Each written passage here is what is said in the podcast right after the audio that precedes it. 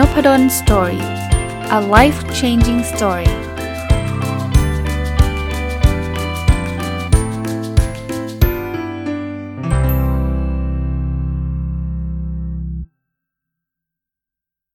สวัสดีครับ ยินดีต้อนรับเข้าสู่นพดล Story Podcast นะครับ แล้วก็วันศุกร์นะครับ ยินดีต้อนรับเข้าสู่รายการ MBA Weekly เนาะ ก็จะเป็นรายการที่จัดทุกวันศุกร์นะครับ เป็นเรื่องราวที่เกี่ยวข้องกับการเรียน MBA โดยเฉพาะ เคยเล่าที่มาที่ไปไปไปให้ท่านฟังแล้วนะครับ ถ้าท่านย้อนกลับไปฟัง เปิดซีซั่นมาตั้งแต่ต้นต้นปีนี้นะครับ วันนี้เนี่ยอยากจะมาชวนคุยเรื่องการเรียนการสอนในในชั้นเรียน MBA นะครับ เผื่อจะเป็นไอเดียสำหรับคนที่สนใจหรือว่าฟังไว้เฉยๆก็ได้นะครับสำหรับคนที่เรียนจบมาแล้วหรืออะไรก็ตามนะครับเเมื่อสัปดาห์ที่แล้วเนี่ยผมพูดถึงการใช้ simulation game เพราะว่า ผมเพิ่งพานักศึกษา MBA ธรรมศาสตร์เนี่ยไปรัน Simulation Game ก่อนจบ ก็เลยเป็นที่มาของความคิดว่าเออ จริง ๆ แล้วเราไม่ได้สอนผ่าน Simulation Game อย่างเดียวนะครับ ใครอยากรู้รู้เรื่อง Simulation Game ไปฟังตอนวันศุกร์ที่ผ่านมาก่อนก็ได้นะ เรามีวิธีการสอนที่หลากหลายนะครับ ผมเริ่มต้นเล่าให้ฟังเลย เอาแบบแรกก่อนคือแบบ traditional นะ traditional ก็คือการสอนผ่าน PowerPoint ผ่านสไลด์ผ่านเลคเชอร์ต่างๆนะเอาเอาเอามุมนี้ก่อนนะครับ ก็ มีครับ มีเรามีสอนหลักการผ่านผ่านทฤษฎีผ่านจริง ๆ มันไม่จำเป็นต้องเป็นทฤษฎีอย่างเดียวนะครับ ปฏิบัติด้วยนะ หรือแม้กระทั่งการเชิญเกสเชิญเชิญเชิญผู้รู้ในวงการมาสอนเนี่ยหลายท่านก็เตรียม powerpoint deck มาก็คือนำเสนอผ่าน powerpoint นั่นแหละนะครับเออจริง ๆ บางคนก็บอกว่าการสอนแบบนี้มันเก่าแล้วมันนู่นนี่นั่น ผมว่า เออใช่ฮะมันอาจจะเป็นการสอนที่เก่า แต่ว่ามันก็ยังได้ผลดีระดับหนึ่งนะครับบางทีการที่เรามีหลักการเรามีบทสรุป เรามีเคล็ดลับ เรามีรูป เรามีวิดีโอ ผ่านสื่อพวกนี้มันก็ทำให้เราเข้าใจได้ดีขึ้นนะส่วนตัวผมผมก็มี powerpoint deck ก็คือสมมุติผมจะสอนเรื่อง OKR เนี่ย ผมก็จะเตรียมมาว่านักศึกษาต้องเรียนรู้อะไรนะแล้วต้องบอกว่าส่วนใหญ่เลยเนี่ยอาจารย์ผู้สอนในโครงการ MBA ทุกท่านเนี่ย ท่านก็ผ่านการสอนเรื่องราวที่เป็นหัวข้อนี้มาเป็นร้อยร้อยพันพันครั้งล้วเพราะฉะนั้นเนี่ยโดยโดยภาพรวมเนี่ยไม่มีใครมีปัญหาแล้วครับว่าใช้ powerpoint แล้วนักศึกษาจะไม่เข้าใจหรือไม่รู้เรื่องนะท่านท่านรู้วิธีการว่าถึงจังหวะนี้ถึงจุดนี้ ท่านจะต้องนำเสนอเรื่องเรื่องใด รู้แม้กระทั่งคำถามบางทีผมเปิด powerpoint ไปนะผมรู้เลยนะว่าเจอคำพูดแบบนี้นักศึกษาจะมีอะไรในใจหรือที่อยากจะรู้ แล้วถ้าเรามีประสบการณ์ในการสอน แล้วต้องบอกว่าอาจารย์ส่วนใหญ่ก็มีประสบการณ์ในการสอนช่ำชองอย่างที่ผมเรียนนะครับเขาก็จะตอบคำถามให้นักศึกษาได้โดยที่นักศึกษายังไม่ถามเลยบอกว่าเออคุณอาจจะมีข้อสงสัยเรื่องนี้ แต่จริง ๆ แล้วคำตอบคือเป็นแบบนี้นะครับ ก็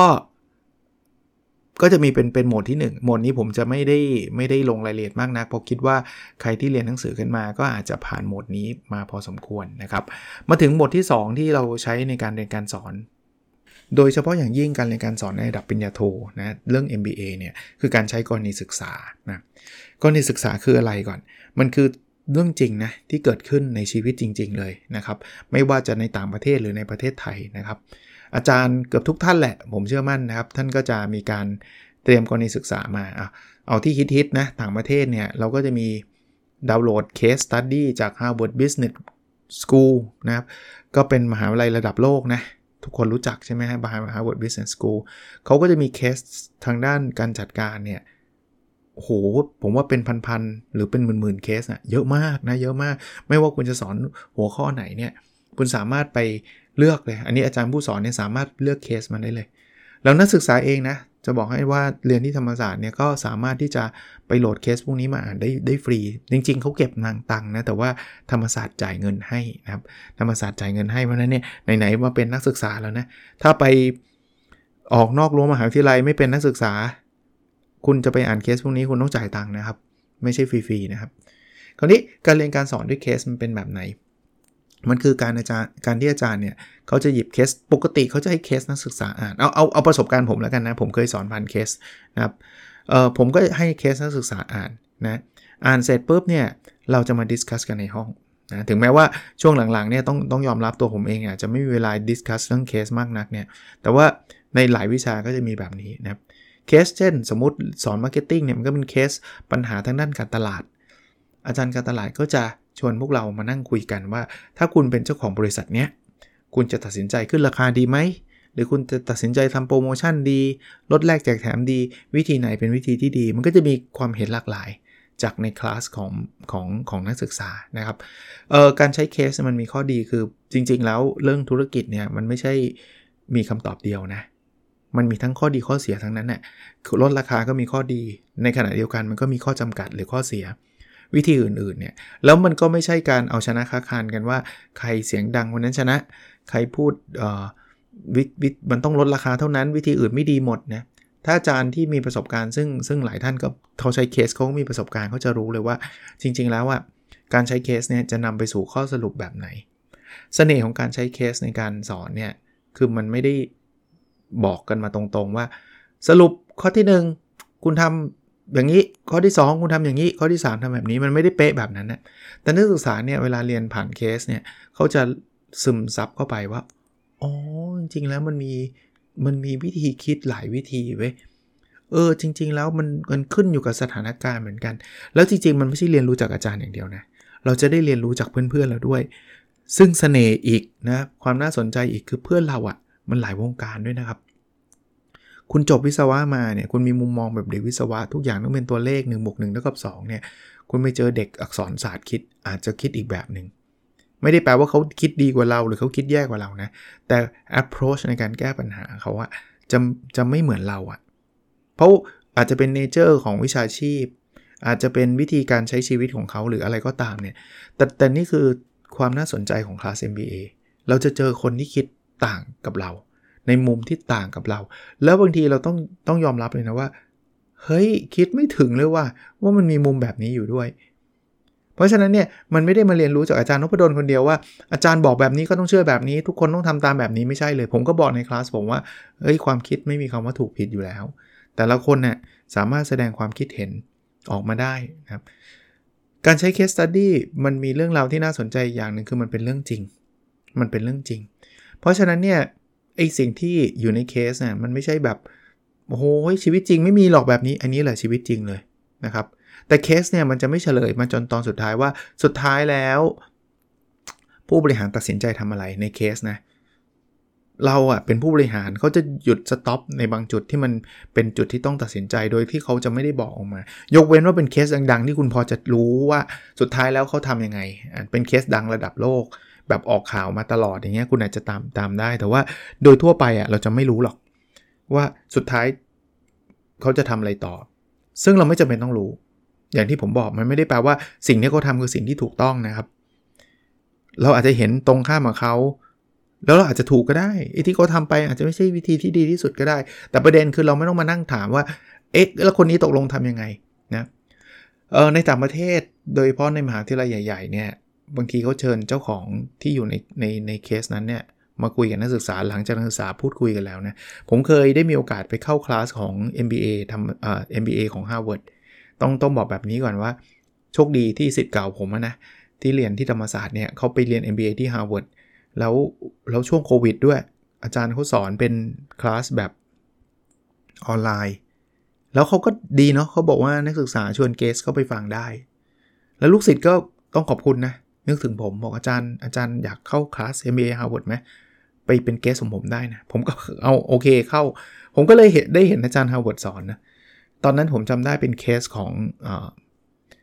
คารจำรู้จัก Khan Academy ใช่ไหมฮะ Khan Academy ก็คือคนที่ชื่อคารเนี่ยเขาเขามาสร้างคล้ายๆออนไลน์ education platform นะครับ เป็นเป็นการเรียนการสอนออนไลน์เนี่ย ก็ discuss กันใหญ่เลยว่าต้องทำมันนู้นทำมันนี้ทำมันนั้นเขาอ่านเคสกันมานะ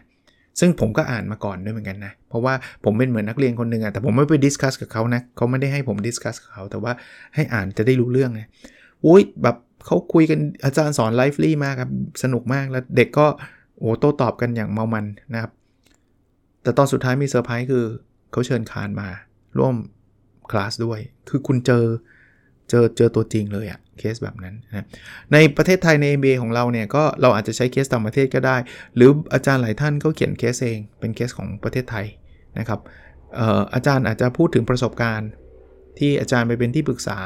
อาจารย์เคยทำงานนู่นนี่นั่นมาก่อนเนี่ยก็ถือว่าเป็นเคสที่น่าสนใจนะครับ อันนี้ก็เป็นอีกอีกวิธีการเรียนการสอนหนึ่งซึ่งผมว่ามันไม่น่าเบื่อนะ แทนที่จะมานั่งดู 1 2 3 4 5 ใน powerpoint อย่างเดียวเนี่ย เรามา discuss กัน เรามาพูดคุยกันผ่าน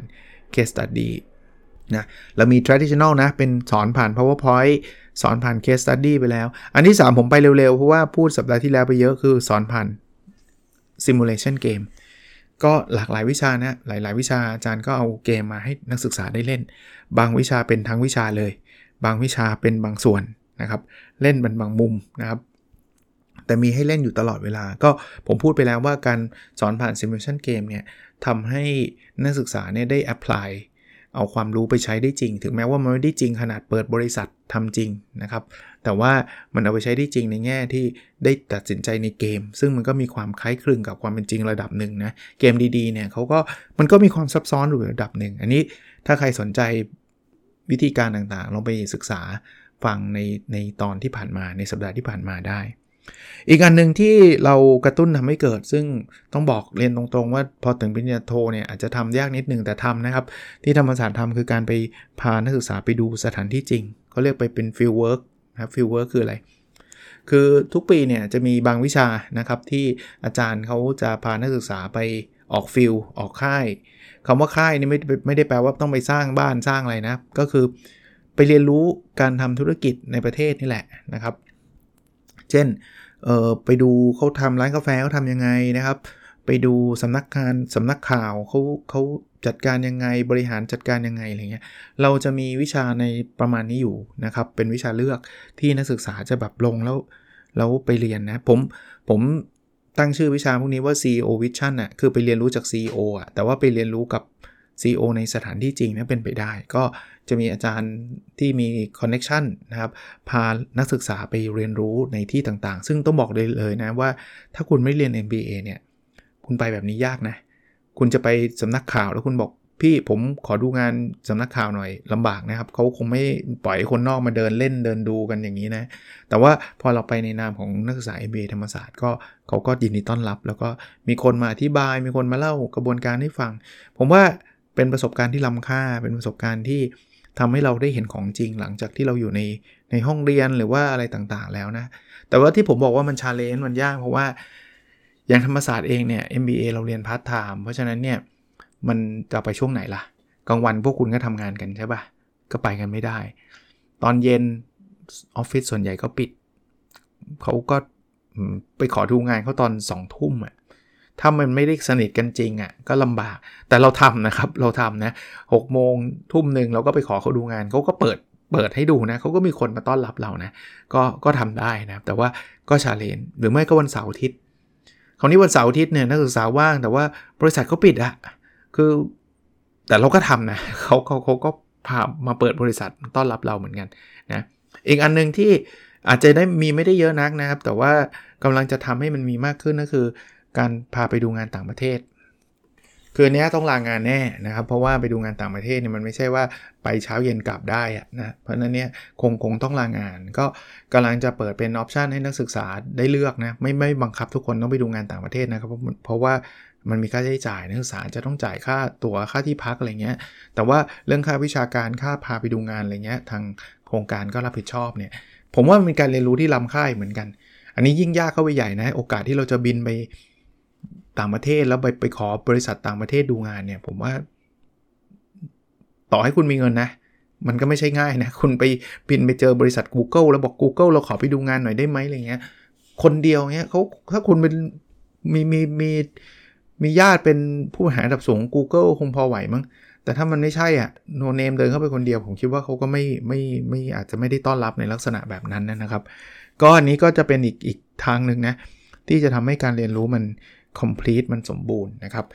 ผมว่าเอางี้แล้วกันนะครับ เราเราก็พยายามพัฒนาเราในฐานะที่เป็นอาจารย์นะครับ เป็นผู้บริหารโครงการเองเนี่ยก็อยากที่จะเป้าหมายเราไม่มีอะไรฮะเป้าหมายเราคือทำไงก็ได้ให้นักศึกษาเนี่ยเขาได้ความรู้ที่มันครบถ้วนครบด้าน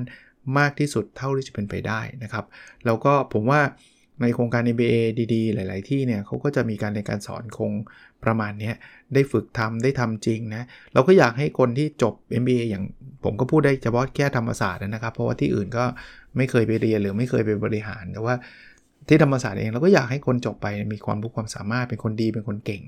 ที่บริหารองค์กรได้ดีนะครับ มันก็เป็นเป้าหมายสูงสุดของของการทำโครงการนี้อยู่แล้วนะครับ ก็เอาเป็นว่าวันศุกร์นะถือโอกาสมาเล่าให้ฟังคราวนี้าร์ทสุดท้ายของอนุญาตประชาสัมพันธ์หลาย ๆ เรื่องเลยนะครับ ที่ผมคิดว่าน่าจะเป็นประโยชน์สำหรับคนที่สนใจในตัวโครงการ MBA ที่ธรรมศาสตร์ และจริง ๆ แล้วประชาสัมพันธ์เลยเถิดสำหรับโครงการอื่น ๆ ที่จะเรียกว่าสนใจอยากอยากเข้าเรียนนะประชาสัมพันธ์อันแรกที่อยากจะบอกไว้สำหรับทุก ๆ คนที่ อยากจะรู้ว่า MBA คืออะไรยังไง คราวนี้ฟังนบดอนสตอรี่อย่างเดียวมันก็ได้อาทิตย์ละครั้งนะฮะ เข้าไปในเพจดูประชาสัมพันธ์เพจนะ MBA ธรรมศาสตร์ก็ได้นะครับ แต่บางทีมันก็มันไม่เหมือนคุยกันนะ่ะ ทางคณะเขาเลยจัด TBS Grad Open House 2023 Grad ก็คือ Graduate Study นะ เป็นบัณฑิตศึกษา คือการเรียนระดับปริญญาโทปริญญาเอกอะ เปิดบ้านแนะนำหลักสูตรบัณฑิตศึกษานะครับ เราจัดวันหยุดเพราะว่าเราเข้าใจว่าวันธรรมดาเนี่ยทุกคนทำงานมาไม่ได้ เพราะฉะนั้นใกล้ใกล้แล้วนะครับ ถ้าเกิดท่านฟังอยู่ตรงวันคือวันนี้วันที่ 31นะเราจัดวันที่ 6 เมษายนนะครับ ถ้าท่านฟังตรงวันก็เหลือประมาณสัก 5-6 วันเนี่ย 6 เมษายนตั้งแต่เวลา 10นาฬิกาถึง 15นาฬิกาจัดที่ไหน ศูนย์ประชุมแห่งชาติสิริกิตนะครับห้องประชุม 109D ถึง H นะครับใน GAT Open House เนี่ยจะมีโครงการทั้งหมด 6 โครงการ6โครงการนะครับมาให้ความรู้เกี่ยวข้องกับการรับสมัคร เริ่มต้นตั้งแต่ 10 โมง ไล่ไปเรื่อยๆ คราวนี้ถ้าใครสนใจ MBA พฤหัสที่ 6 เมษายนวันหยุดนะครับ จะมาฟัง Open House ผมเป็นคนไปพูดกับสิทธิ์เก่านะครับ มาเวลาบ่ายโมงถึงบ่ายโมงสีนะผมเริ่มพูดบ่ายโมงเสร็จบ่ายโมงสีแต่หลังจากนั้นผมไม่ได้หายไปไหนนะ จะมีบูธ MBA ให้คนที่มาโครงการเนี่ยจะเข้าเดินมาพูดคุยสอบถามแล้วมีตลอดทั้งวันนะ ถ้าใครบอกอุ้ยจานบ่ายโมงไม่ว่าง อยากจะมาคุยกับโครงการ MBA มาตอนสิบโมงได้ไหม11 โมงได้ไหมบูธเปิดแล้วนะ เพราะฉะนั้นเนี่ย เอามาได้หมดมาได้หมดจะมีสิทธิ์เก่ามาคอยตอบคำถาม มีเจ้าหน้าที่มาคอยตอบคำถามนะครับ แต่ถ้าอยากฟังไฮไลท์ก็บ่ายโมงถึงบ่ายโมง40นะครับวันที่ 6 เมษายนก็เข้ามาฟังกันได้นะครับ แล้วหลังจากนั้นก็อาจจะพูดคุยกัน เพราะเวทีมก็จะสลับกันไปสลับกันมาฮะในงานนั้นเนี่ยจะมีการเปิดรับสมัครเลยนะครับ คุณมาเรียน MBA ที่ธรรมศาสตร์เนี่ยก็จะต้องสอบสมาร์ททูนะครับเป็นสอบแบบ คล้ายๆ เป็นเลขแต่ไม่ได้ยากอะไรนะครับ เป็นโลจิกเป็นอะไรพวกนี้นะการการอ่านกับกับการคิดเชิงวิเคราะห์อะวันนั้นจะมีเปิดให้จ่ายเงินรับสมัครเลยฮะเพราะฉะนั้นเนี่ยใครอยากเรียน MBA เนี่ยคุณต้องมาสมัครนะแล้วจริงๆเขาเปิดรับถ้าไม่ไม่มีโอกาสไปที่งาน ถามว่าสมัครออนไลน์ได้ไหมสมัครออนไลน์ได้นะครับ ออนไลน์ก็ได้นะครับ แต่เขามีเวลาเปิดรับชัดเจนนะครับ เพราะฉะนั้นเนี่ยถ้าใครอยากรู้ช่วงเวลาในการ เปิดรับก็เข้าไปในเพจผมบอกไว้ตรงนี้ก่อนก็ได้นะสำหรับ Smart t o เนี่ยเปิดรับตั้งแต่วันที่ 3 ถึง 12 เมษายน แล้วสอบวันอาทิตย์ที่ 23 เมษายน MBA เนี่ยต้องต้องมี Smart t o เข้ามาแล้วก็มายื่นนะครับมายื่น ต้องยื่นต้องทุกอย่างนะครับ สอบเสร็จแล้วเดี๋ยวเขาจะประกาศไม่กี่วันเขาจะประกาศเนี่ยแต่วันที่เราจะปิดรับสมัครก็คือวันที่เอ่อวันที่ 1 พฤษภาคมนะ เพราะนั้นอย่างน้อยๆสมาร์ททูต้องสอบ คราวนี้จะสัมพันธ์อันสุดท้ายฮะจริง ๆ คณะยังไม่ได้ออกระเบียบมาแต่มหาวิทยาลัยประกาศมาแล้ว ผมคิดว่าน่าจะเอามาเล่าให้ท่านฟังได้เลยก็คือว่าสอบภาษาอังกฤษครับ จริง ๆ แล้วผมเล่ามาตลอดว่ามันต้องสอบที่ยูเกตสอบภาษาอังกฤษนะแต่มหาวิทยาลัยเนี่ยได้ได้มีมติออกมามหาวิทยาลัยธรรมศาสตร์นี่คือทั้งธรรมศาสตร์เลยนะบอกว่านักศึกษาไม่จำเป็นต้องมีคะแนนสอบภาษาอังกฤษก่อนเข้า ก็ได้ ใครสอบมาแล้วไม่ต้องตกใจว่าลุงนี้ไม่น่าสอบสอบไปดีแล้วครับ คือสำหรับคนที่ไม่มีภาษาอังกฤษก่อนเข้าเนี่ยเข้ามาเรียนได้ เพราะโครงการเป็นโครงการภาษาไทยอยู่แล้วนะครับเเข้ามาเรียนได้แต่เทอมแรกต้องมาสอบ แล้วยื่นยื่นยื่นคะแนน ถ้าคะแนนไม่ถึงคุณในเทอมถัดไปคุณจะต้องเรียนวิชาภาษาอังกฤษ TU 005 006 ทดแทนได้ แปลแปลว่าง่ายๆสรุปว่าง่ายๆว่าเราไม่ได้ใช้ภาษาอังกฤษ คะแนนภาษาอังกฤษในการคัดเลือกคนเข้ามา สัมภาษณ์นะครับ เพราะว่าตอนนี้มันมีออปชันว่าไม่สอบก็ได้นะแล้วเพราะเราเรียนเป็นภาษาไทยอยู่แล้ว เพราะนั้นเนี่ยก็ไม่ต้องสอบภาษาอังกฤษก็ได้แต่ eventually คุณต้องสอบ เพราะว่ามันเป็นใครที่เรียนในการจบ คือถ้าเกิดคุณสอบไม่ได้สอบไม่ผ่านเนี่ยคุณยังจบการศึกษาไม่ได้ แต่ว่าวิธีการก็คือหลายคนสอบเข้ามาแล้วยังสอบไม่ถึงก็ต้องเรียนภาษาอังกฤษ 2 วิชาเท่านั้นเองครับ ก็เราสรุปว่าที u get ถ้าใครไม่ยังไม่สะดวกสอบตอนนี้ ก็ไม่ต้องสอบสำหรับคนสอบแล้วผ่านมาแล้วคะแนนดีแล้ว ก็สบายแล้วก็ไม่ต้องไปเรียนภาษาอังกฤษเพิ่มเท่านั้นเอง สรุปถ้าจะสอบสอบสมาร์ททูแล้วมายื่นนะครับ ถ้าอยากสอบภาษาอังกฤษให้ผ่านเลยก็ได้สอบมายื่น ก็ผมไม่ได้เอาภาษาอังกฤษมาใช้ตัด เอออาจารย์แล้วแต่ก่อนรอบที่สัมภาษณ์ไปอาจารย์ดู ผมจะแจ้งคนที่ที่คะแนนภาษาอังกฤษยังไม่ไม่มียังไม่ถึงจะแจ้งไปนะว่าเอ้ตอนนี้เราไม่ต้องใช้แล้วนะ แต่คุณต้องรู้ condition นะ คุณว่าคุณต้องเข้ามาสอบในเทอมที่ 1 แล้วก็ถ้าไม่ผ่านคุณจะต้องเรียนวิชาภาษาอังกฤษ 2 วิชานะครับ ก็นี้เป็นงานประชาสัมพันธ์แล้วกันนะครับสำหรับคนที่สนใจเข้าไปในเพจ MBA ธรรมศาสตร์นะครับเขาจะมีลิงก์ให้สมัครไว้ว่าจะมาเข้าร่วม Open House นะครับเขามีให้กรอกลงทะเบียนเข้าร่วมงาน ไม่มีค่าใช้จ่ายใดๆนะฮะฟรีนะครับ แล้วมาแล้วอาจจะไปดูโครงการอื่นก็ได้นะครับ มีโครงการอสังหา โครงการทางด้านการบัญชีทางด้าน MIS Management Information System ทางด้านการเงิน แล้วก็มี MBA แบบอินเตอร์นะครับเรียก GEMBA นะก็ก็จะมีเวลาบอกให้นะว่าแต่ละอันจะเวลาช่วงเวลาไหนถึงเวลาไหน แต่สำหรับ MBA เนี่ยจะเป็นช่วงบ่ายโมงถึงบ่ายโมง40 ของวันที่ 6 เมษายนนะครับ ก็เอาเป็นว่าว่างๆ ไม่มีอะไรก็มาคุยกันก็ได้นะ โอเค วันนี้คงประมาณนี้ครับ แล้วเราพบกันในสดถัดไปนะครับ สวัสดีครับ